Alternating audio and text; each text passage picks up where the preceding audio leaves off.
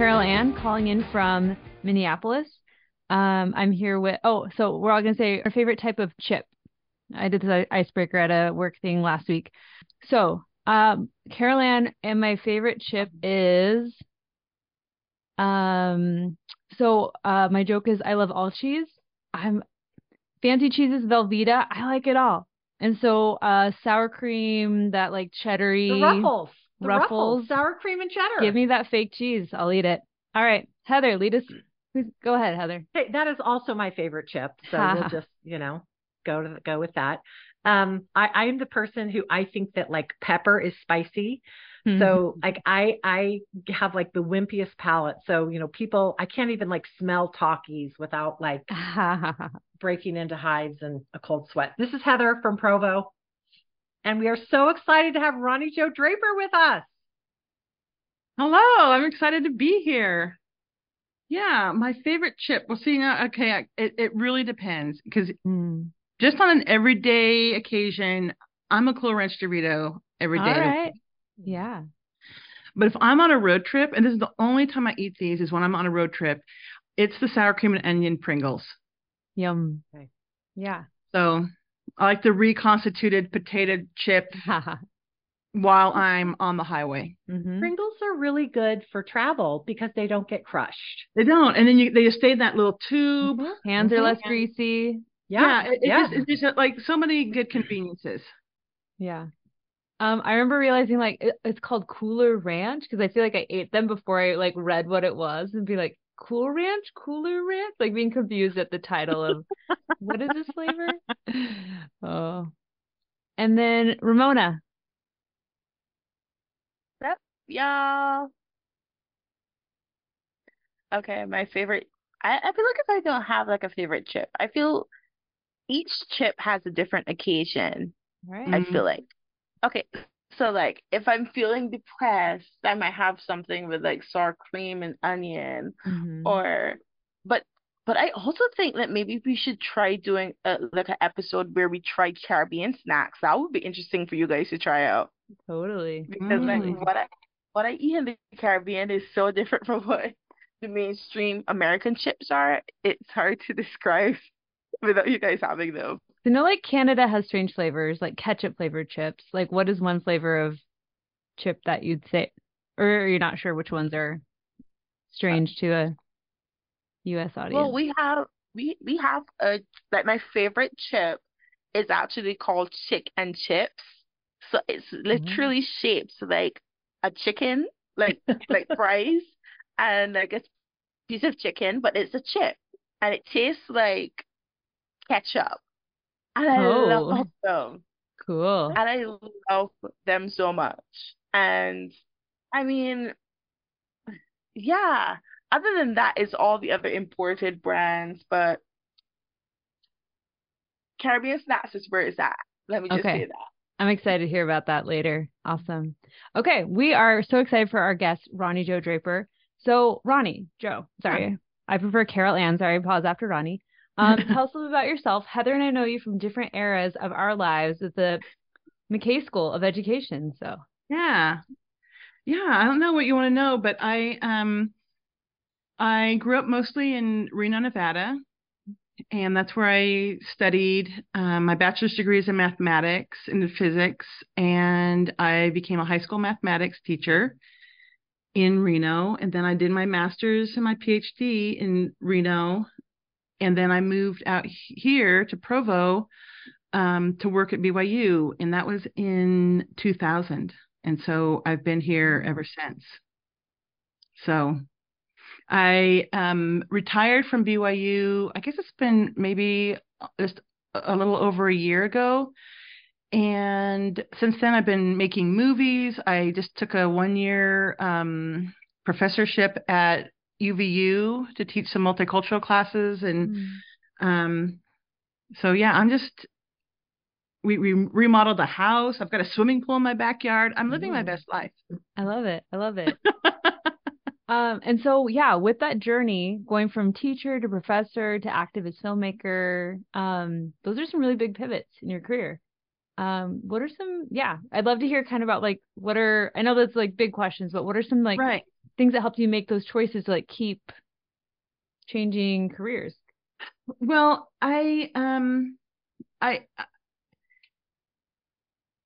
I, I don't see myself really as a goal oriented person. And I know like within Mormonism, that's just like, how do you live? How do you think you're gonna get to see God again?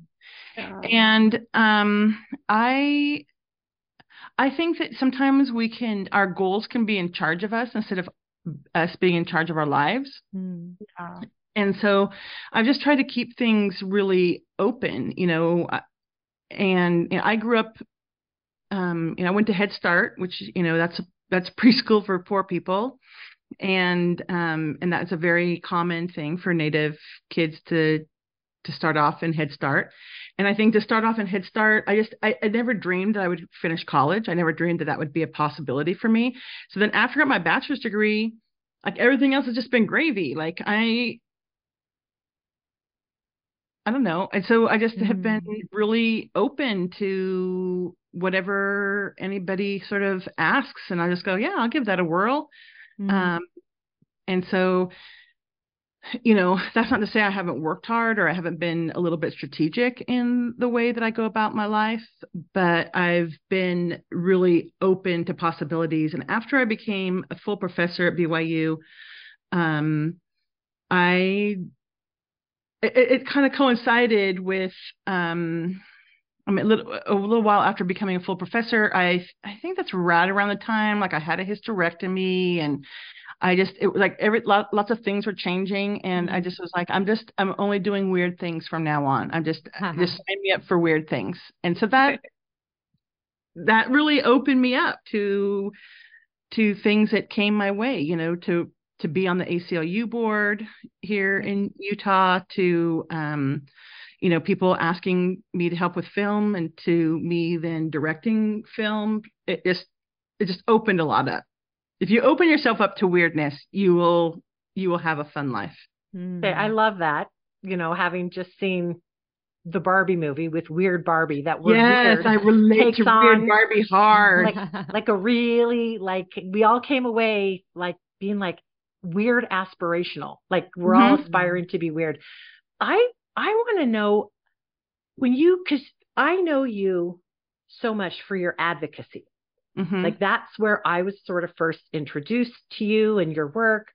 And I am wondering if you've always been an advocate or like what was that journey? I don't I don't know that I always saw myself as an advocate. I think that um, I think I definitely went into teaching with an idea of being an advocate. I went in thinking I want to be a teacher who works with um, especially brown and black children who maybe don't see themselves in um, in STEM places. You know, they don't see themselves doing mathematics or science or engineering, and and so I certainly had that. You know, I, I had I had a sense that um, that sometimes we relegate um, our poor teachers to working with kids with greater needs and then we we put like our whatever experienced expert teachers in like AP mm-hmm. math, AP calculus, and I didn't think that was fair. I, I felt I I thought that that that seemed like an injustice to me, and I wanted to be I wanted to be a kind of teacher who aspired to work with um, young people who needed outstanding teachers. Yeah. And so I guess in that way I think that I was an activist. You know, that that that kind of set me on that path and I was always very much in the face of my principal, you know, making demands for my students that um that other people maybe wouldn't be um being loud about. So I think that there's I think that there's that. Um, later on, we took in um, a kid who was being um, was coming out as queer and was not having a safe place in his own home to do that. And so then we took him in. And then that for me really that also coincided when I started teaching more multicultural classes at BYU. And I was just like, let's do this thing. We're, I, am I'll show up to the marches. I'll show up to wherever, and, um, and, uh, and that, that also is when things kind of ratcheted up for me. So it's only probably been the last 12 years I've been really in the activist mode. Hmm. I think if you do teaching right, like that's a it's a good activist place. Yeah. It, but it seems like at a certain point you shifted from an ally to to kind of a leader and a mentor mm-hmm. um, with with the queer community mm-hmm. uh, at BYU and and and even sort of beyond to to mm-hmm. Utah County. Um, and what was that like? That was fantastic. I um I just felt like that the young people at BYU needed to have somebody who was 100% in their corner and I knew how to do that. Um, you know, I also because of because of I'm indigenous and a woman at BYU, then I also had a lot of um, black students, um, Latina students, Indigenous students reach out to me as well and just say, I just mm-hmm. need to hang out in your office. I just need to be, I just need to be in a space where I can be myself. I'm like, yeah, bring her in. So, um, I and I I enjoyed that role, and it it, it for me it felt it, it was mutually edifying because I also I also needed community Mm. Um, and and those young people were willing to let me be part of their community. And so it was it was a really it was a gift for me as well. Yeah. Absolutely. Do you feel like the climate has changed like yeah um what am i trying to ask? Do you feel like the climate has changed in the last like five to ten years where you felt so you said in the last 12 years you've been more of an advocate mm-hmm. leader. And do you think it's like forces like um, internal and external that helped you feel like you could be more open than you were in the past? Or um because I do sorry this is a long question. You've been yeah yeah yeah. you were uh, like a, a, a, first as a teacher and then it changing but um, i'm interested in like the forces that help you feel more open to be more like loud and right. I think that once space. I got tenure, it was a lot easier. Mm. I mean, not mm. tenure, but even even from I mean, BYU doesn't do tenure, does continuing faculty status, and then when I got promoted to full professor, you know, I had when I went to BYU, my my PhD is in curriculum curriculum and instruction with a focus in literacy studies, and and literacy studies are not it's not controversial. Like teaching children to read, not controversial and and I worked in that area for um, many years, and I you know so I wrote books and did uh, uh, the bulk of my publishing, and um, and it was what was interesting was while I was doing the literacy stuff, when I would go to conferences, I would always sit in on the the meetings or the the presentations about um, multicultural stuff, how to work with diverse students, how to um, you know, what does social justice um, pedagogies, you know, what do those look like? And and I would sit there and I would feel a little bit guilty that I wasn't doing more for my people, that I wasn't my work wasn't focused directly on um, marginalized populations, even though you know I could easily connect the work that I was doing to how we help um, children, particularly those children who maybe don't traditionally have access to um, education and you know to STEM subjects and all those sorts of things. I just I didn't feel like I was directly doing enough. Um, my father, who is Yurok, said, you know, we don't need you to, to be a social justice warrior. Just go mm-hmm. out there and be excellent. Just do your work that you need to do. And and I felt just a little bit like I wasn't doing what I was supposed to be doing. And then after I was promoted promoted to full professor, then BYU asked me to teach multicultural classes. So now I was just like really in it. And then I felt mm. I just had I just had that more I felt like I had more freedom. I think that if I had come into BYU and, and this happens to a lot of um, women of color, professors of color, if their initial work is focused on marginalized populations, they have a, diff- a more difficult time um, getting promotion and tenure um, because they're not seen as being serious or um, doing as thoughtful work. Often, those the methodologies that go with working with Black and Brown um, populations, um, you know, it has to it has to fit those those communities, and so um, the the academy maybe doesn't uh, value those methodologies as much, and so that can also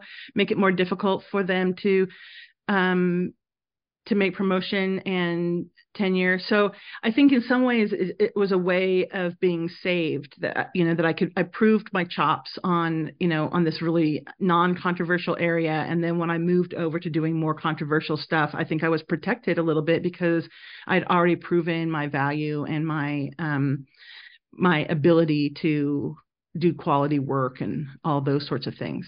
Mm, I, I maybe I did a bait and switch with B- BYU.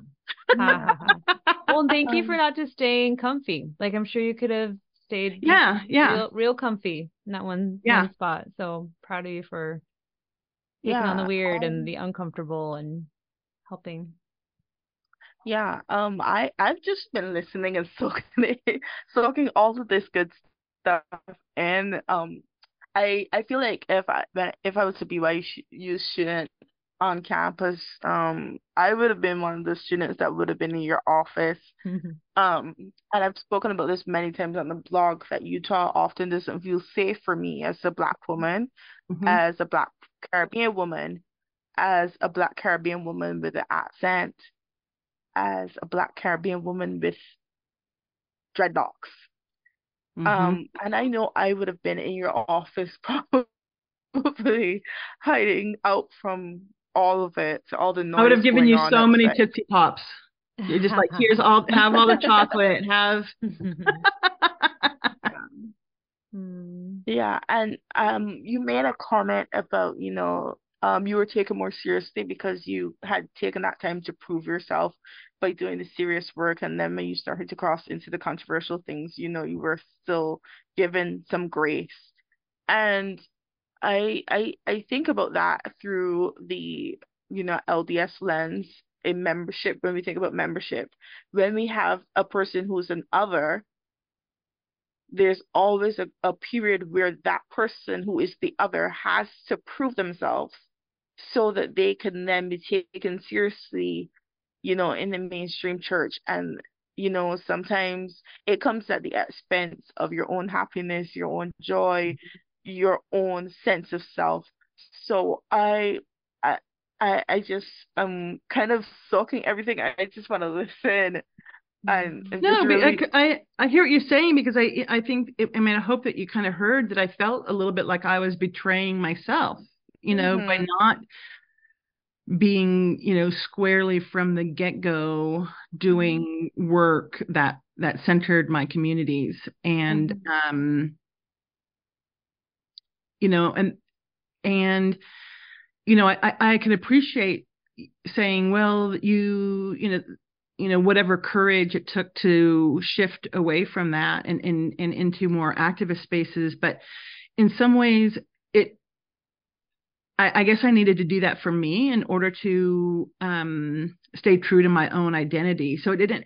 I don't know that it felt courageous. Although you know, my husband and I did have conversations about like this is risky. What you're doing is risky, and uh, you know, are we prepared to be fired? Are we prepared to be sanctioned in some way? And and that we, you know, we had to weigh things out. And um, and I I don't regret any of the moves that I made in terms mm-hmm. of standing up for communities because you know I think it's it's also necessary to say you know yesterday was National Coming Out Day I'm also queer and that was something that I did keep very quiet about at BYU and and um you know and I don't I I think that And Again, let me just interject something here.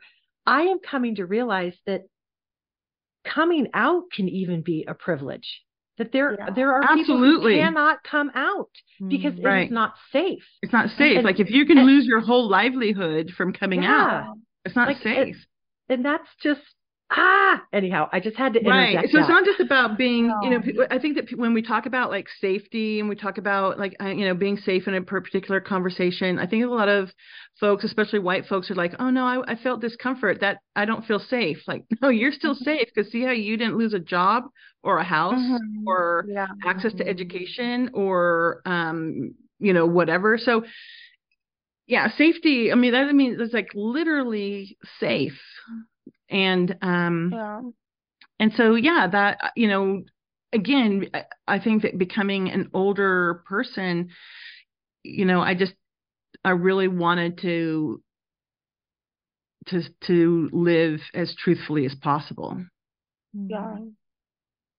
Uh, that's amazing. I i feel like if um the closer you get away from whiteness, there's a level of unsafety that exists.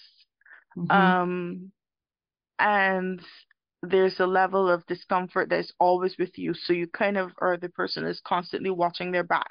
Mm-hmm. Is this gonna get taken out? Is this gonna make the big the big honchos come for me? Is the police gonna be knocking at my door? No, we no, like, I was I, that's just but, like a really far out generalization, but you know, there's a certain level of anxiety that goes within being the other. Mm-hmm. And it doesn't really truly ever go away. No, I was just on a I was I was on a trip with my film. We were on our way to um Yurok country and something's like a thousand mile drive from Provo.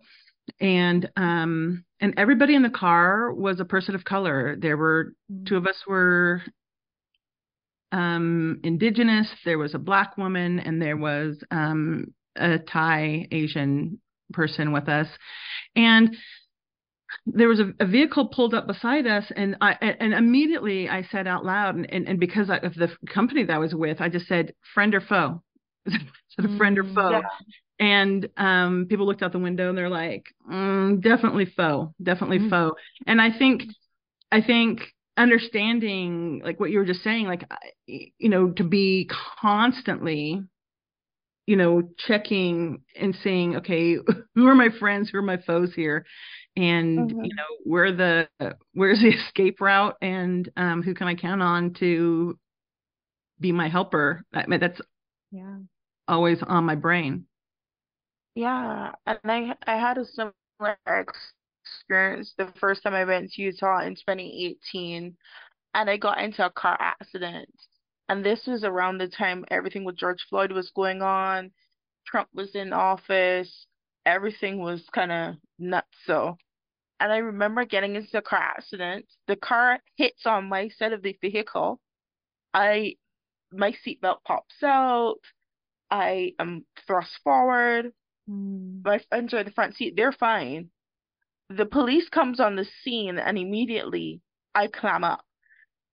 Mm-hmm. I'm in deathly amounts of pain, but my body is telling me this is not safe. Right. And I my body blocks the pain out. It was only when I left America and came back to Barbados that the pain hit me. Like it was like, oh no, we're mm-hmm. we're done. We're done. This is enough. So it's kind of that friend or foe thing always goes on in church membership, in our jobs, um, you know, it, it's just something continuous for people of color, I feel like. Mm-hmm. Definitely. Roni Jo, I have another question for you. I have so sure. many questions. I'm going to try to limit myself. so your dad is indigenous. Is that is that right. so I would love to know were you always like fully aware of your indigeneity or is that something that you came to? Like I want to hear a little bit about that journey I was too fully always aware okay. of my indigeneity. Um, my father was raised by his grandmother, who spoke English as her second language. Her first language was Yurok. Mm. Um, and he grew up in a way that was very like connected to the land. He gathered acorns. He fished and netted salmon. He he pulled eel out of the river. He um gathered the materials that she needed to make baskets and he just did you know all those sorts of things. And i just grew up hearing all those stories about that. And then we also i mean the first time i went back to the reservation i was i think 18 months old. My mom was white. She was from upstate new york. So she was a little bit prissy. Mm-hmm. and Uh-oh. in the in the best ways. But um she had me just dressed in this like little white dress i guess with with the, the story goes i had like little like you know white tights on.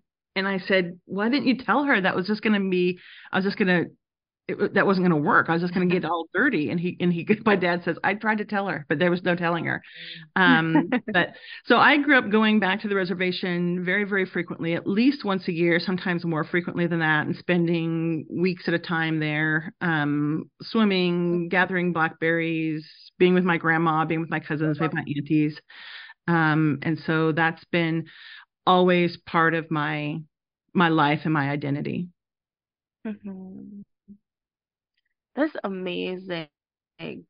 I I don't know. I uh, I met someone who was indigenous, um, who made these beautiful earrings for me, um, that I still wear at every big occasion.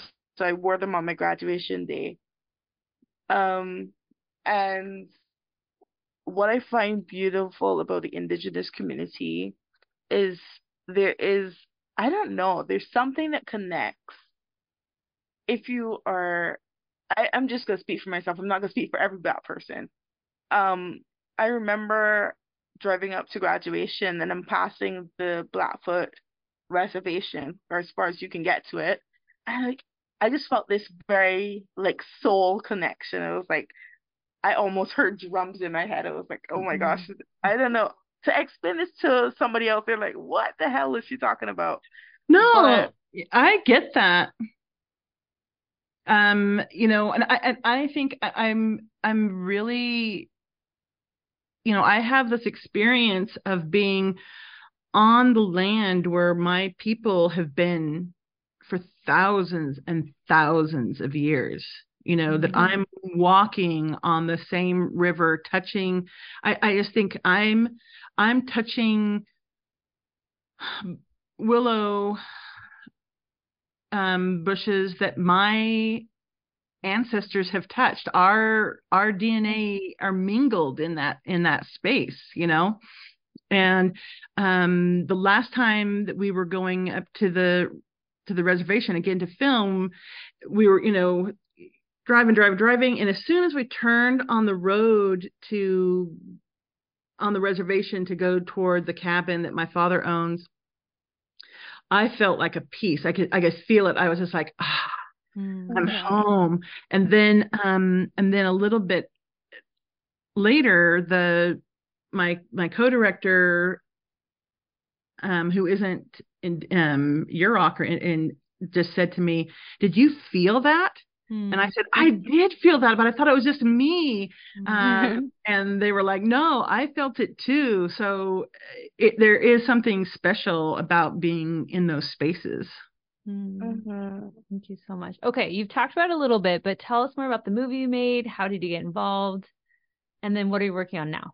Yeah, so I, I initially got involved with um, some folks who were doing a movie on um, on Navajo lands, and they mm-hmm. were doing um, making a movie called Scenes from the Glittering World, and they needed somebody with an education background and also someone with a, a background, an indigenous background, to because they were white men making this movie um, to kind of keep them in check. And I said, well, I can help you out. But, you know, I'm not Dene. I'm, you know, you just can't have any indigenous person. Uh-huh. We're not like insert here, le- yeah, Legos, you know. Yeah. Um, but I, I did what I could do there, and I think that's a it's a beautiful film, and and, and it's very well done. Um, and it's available uh, on your PBS app to Ooh. to view. Good to know. Um, okay, say the name of it again. Scenes from the Glittering World. Okay. Oh, nice. I'm gonna watch that. and then um and then I got involved with um Jen Lee Smith and Marissa Lila, and they are both filmmakers. Um, Jen Lee helped produce the um, oh Jane and Emma movie, and mm-hmm. um, and they were already being interested in um, fire and and and they ended up somehow getting getting in touch with some folks from Weitchpec, which is on Yurok lands, which is the village that's the my family's village, oh. and or the you know it's not we don't own the village, but that's the village where my family um, originates from, and uh, they were like, well, we're doing this movie, and we know you've done done this other movie with so and so, and so maybe. Do you think that you could help us out? I'm like, yeah, I think you need me to help you out. Like, you, like you should have called me sooner. Um, and at first it was just going to be more like a consulting producer kind of a deal. And then um, I always just teased that I just kept bringing too much to the table. So then I just kept getting promoted every time we were in conversation until I was a, a co-director and the writer. Um, we completed that that film that's called um, Fire Tender.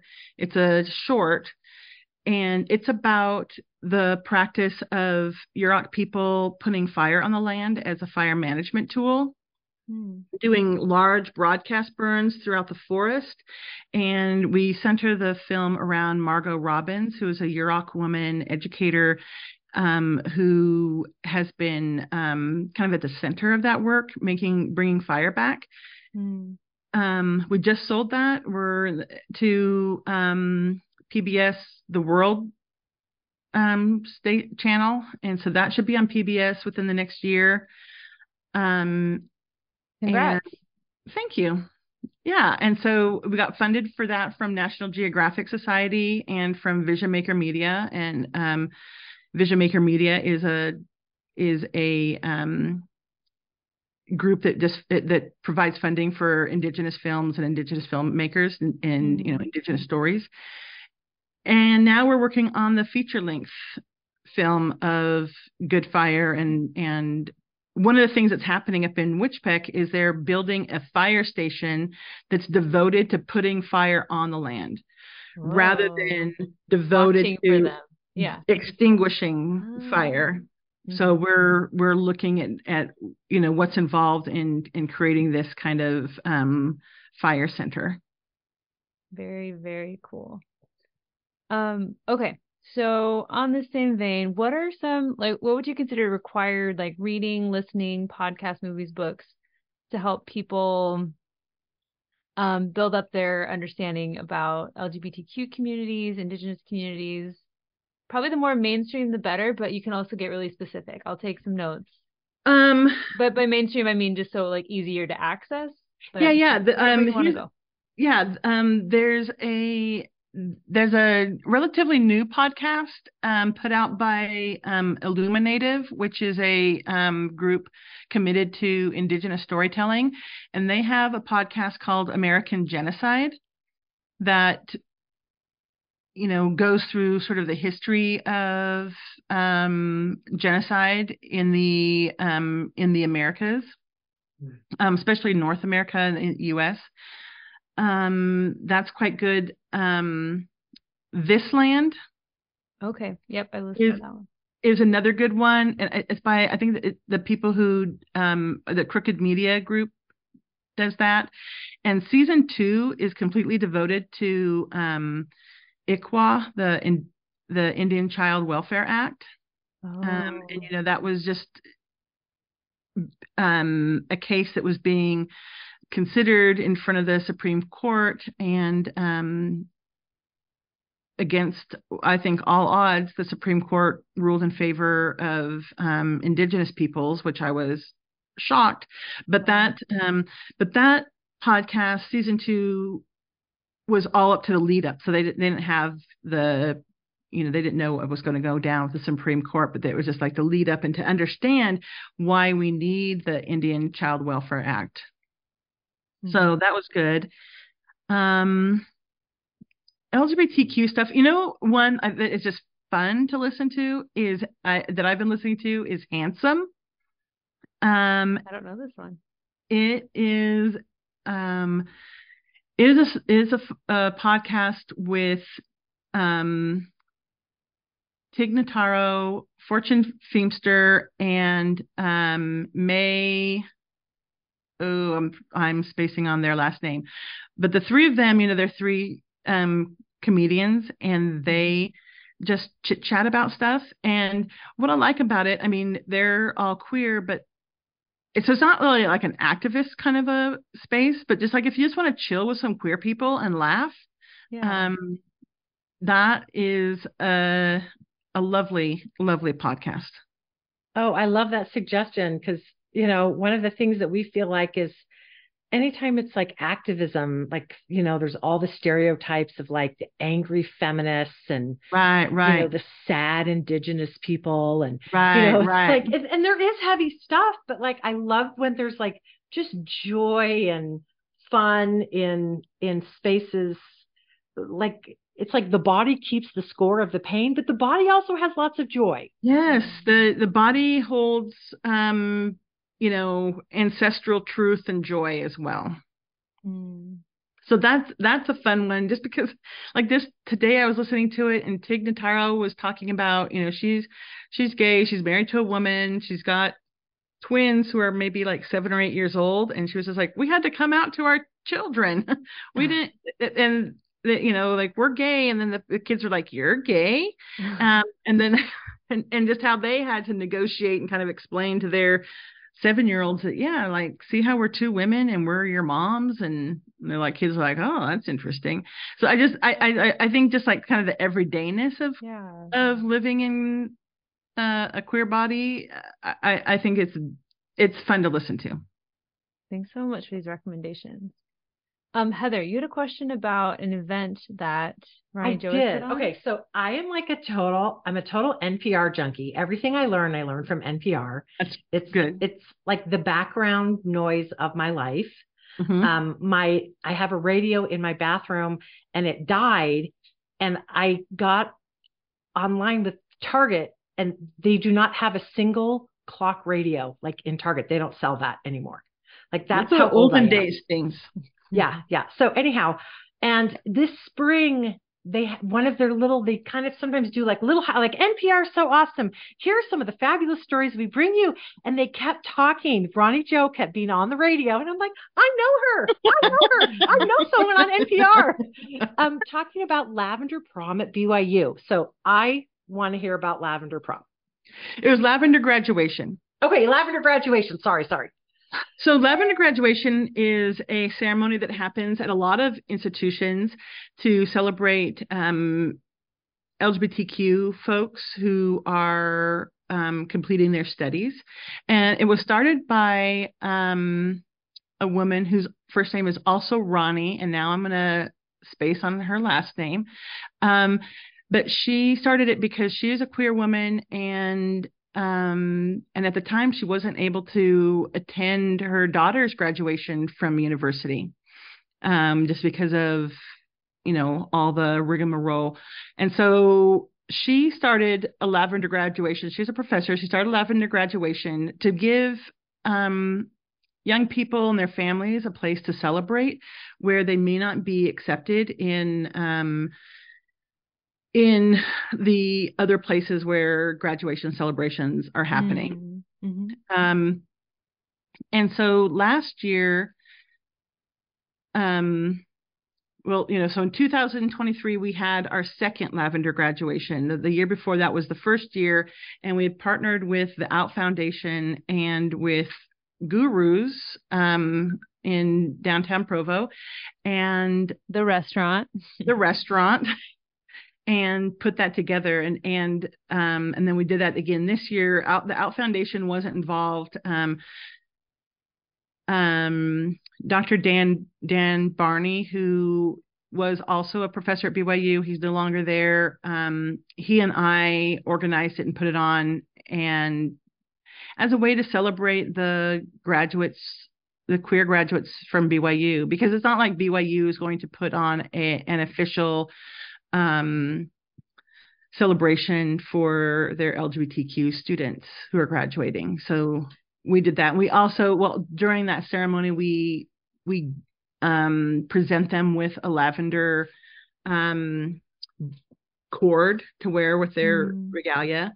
Um, and it's just it's just a special time and and to just celebrate and and eat food that Gurus provides and it's it was it's just a fun time.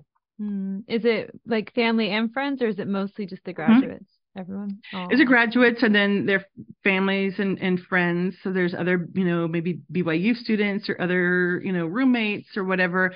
Um, but then there, you know, for there are a handful of parents there. Mm-hmm. Um, and that's always I I love I mean, I love hanging out with students anyway, but then I love to see their parents when they're, you know, so proud and beaming and mm. um and so that it, just it's just lovely.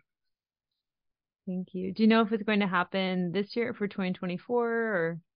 I mean, I think Dan and I are pretty committed to to keeping it going. Wonderful, wonderful. Do you have to keep part of it secret? Are you afraid that people are going to crash it, like haters are going to, like, you know, when they they decide they're going to light the Y rainbow mm-hmm. and they mm-hmm. have to keep it secret because otherwise, like, you know, the National Guards out there. Right, right. Blocking. Well, we're, yeah, we're not. Well, we're not doing anything that would be considered um, illegal.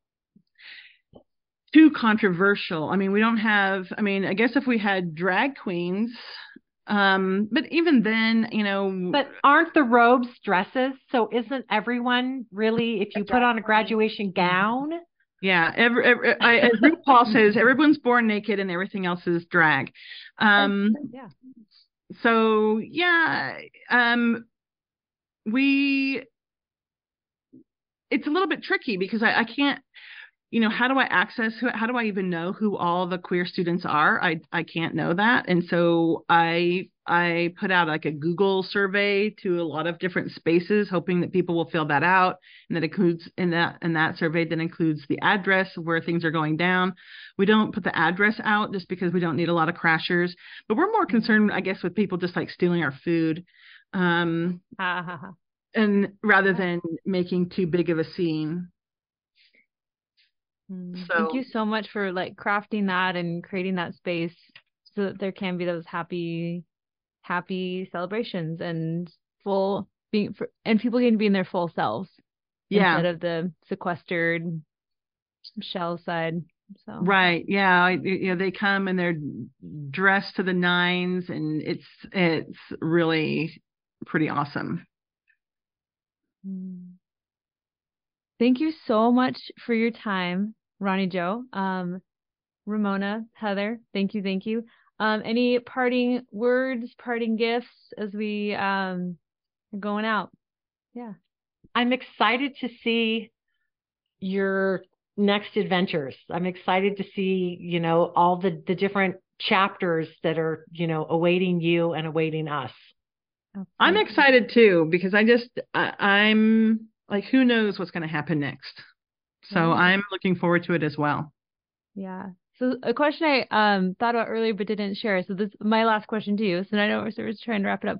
What advice would you give to someone as they are transitioning to their different career whether they're like early career mid career if they needing to take a leap of like i don't like what i'm doing or like should i right. often i meet people who are like i don't know if i should do xyz or not and that risk right well, I think that we, uh, and I think this is particularly difficult for women, but I think that we don't, um, we don't appreciate the skills that we have mm-hmm. and really how transferable those are to um, another circumstance or situation that we might be in, you know. So, um, as a documentary filmmaker, I have really relied heavily on my skills as a qualitative researcher and um, a writer of scholarly work, and that that I can those skills are transferable to what I'm doing in documentary film. you know i don't i, I don't know how how to operate a camera or whatever but i i know how to collaborate with people which is also something else that i learned in as being a professor and and and collaborating with other people on research projects all those skills are transferable to these other situations and so i think that we we we need to trust that we have skills and abilities that um, that that we can rely on and that those are going to be useful and valuable in other settings and not just in the one setting that we thought we were preparing for. Mm. So we're, we're we're we're smarter and more able than we think we are. Mm. Thank you for that. Thank you for those wise wise words. Um, yes, amen. You were someone who uh, you were my um, teacher education professor. I taught for five years and then left. And I am no longer a teacher, but then was like, wait, we segregated schools because we have segregated housing and then went urban right. planning. And so, but I think um, I, mean, I think a degree in education, like you know, you're learning how to plan, design events, manage a whole bunch of people. Like those are beautiful skills that transfer totally. to other and, I, and as I was leaving teaching, I felt so burned out that I was like, I don't have anything. So everything you said, I was like, I had to relearn that. And that's now my pep talk that I've shared with other friends when they've left teaching. They're like, what do you do next? I'm like, you have transferable skills. Like, cause it's, mm-hmm. so thank you so much for using those words. Cause I think it's so relevant and especially like, yeah, as you said, for women, cause isn't the thing where it's like women, when they read about a job description, they're like, oh, I can't do 90%, like I can't do. I can't do sixty percent. I'm I, am i am only forty percent qualified, and men are like, ah, I've yeah. nailed the position. Have the confidence of a mediocre yes. white man. I mean, well, and and for the all whole the... world hired Trump. Come oh on. Well, and for all you know, as someone who was a, primarily a stay-at-home mom for years and years, and then you know went back to school and all of that, like I whatever you're doing in your life, especially Mormon women are amazing. We have so many crazy, amazing skills that we don't even totally. really value. Right. Um, I think I've told this story before about my friend Pandora Brewer, who says that, you know, on Krypton, Superman is like whatever. He's not a big deal, but you take him out of Krypton and put him on Earth, and he's like amazing. Mormon women are that way. You take them out of their little world. People are like, what? You can put on a dinner for 200 people for $3? Like yeah. what? You you know, you know how to like speak in public. You can, you know, do all of this stuff. And it's like, yeah, everybody can, but they can't. right. Yeah. Not everybody can do what we can do. Right, right. But I think women are used to leaving uh leaving their um, jobs as a stay-at-home mom and then trying to move into other spaces and being told that they're that they have no skills, that they've been out of the workforce. And when in fact, you know, I tell people like when I was a stay at home mom, I was like breaking up fights and stuff. Like that's a that's a transferable skill. Yeah, I was you know yeah. diplomacy. Mm-hmm. It's like negotiation. Right. Conflict management skills. I, I got it. Everything. Yeah. Sanitation, all of it. Oh, all yeah. of it. Yeah, I feel like if I needed this pep talk of going into the workforce, um, being a caretaker for my grandmother who had dementia, being mm-hmm. forced to take that role, mm-hmm. and then going into the workforce, and everybody's like, "Oh, what were you doing for five years?" I was like taking care of a dementia patient, keeping an actual human alive. Yeah, yeah. and it's it's it's like this blame thing, like, why aren't you here? Why aren't you this place? But we have so many skills during the time that others might not right you know consider it productive so i'm really grateful for that little pep talk thank you yeah you just and like women put on your speed dial and all and women are learning how to transfer this stuff into their resume yeah. finding really professional ways of owning their skills and talents just because you didn't get paid didn't mean you didn't do a job right if you were the webelos leader um, yes. you can work in corporate America. Yes. Amen. oh, okay. That is a perfect line to end on. Thank you so much. Okay. Well, thank have you. a week, everyone. Thank you so much.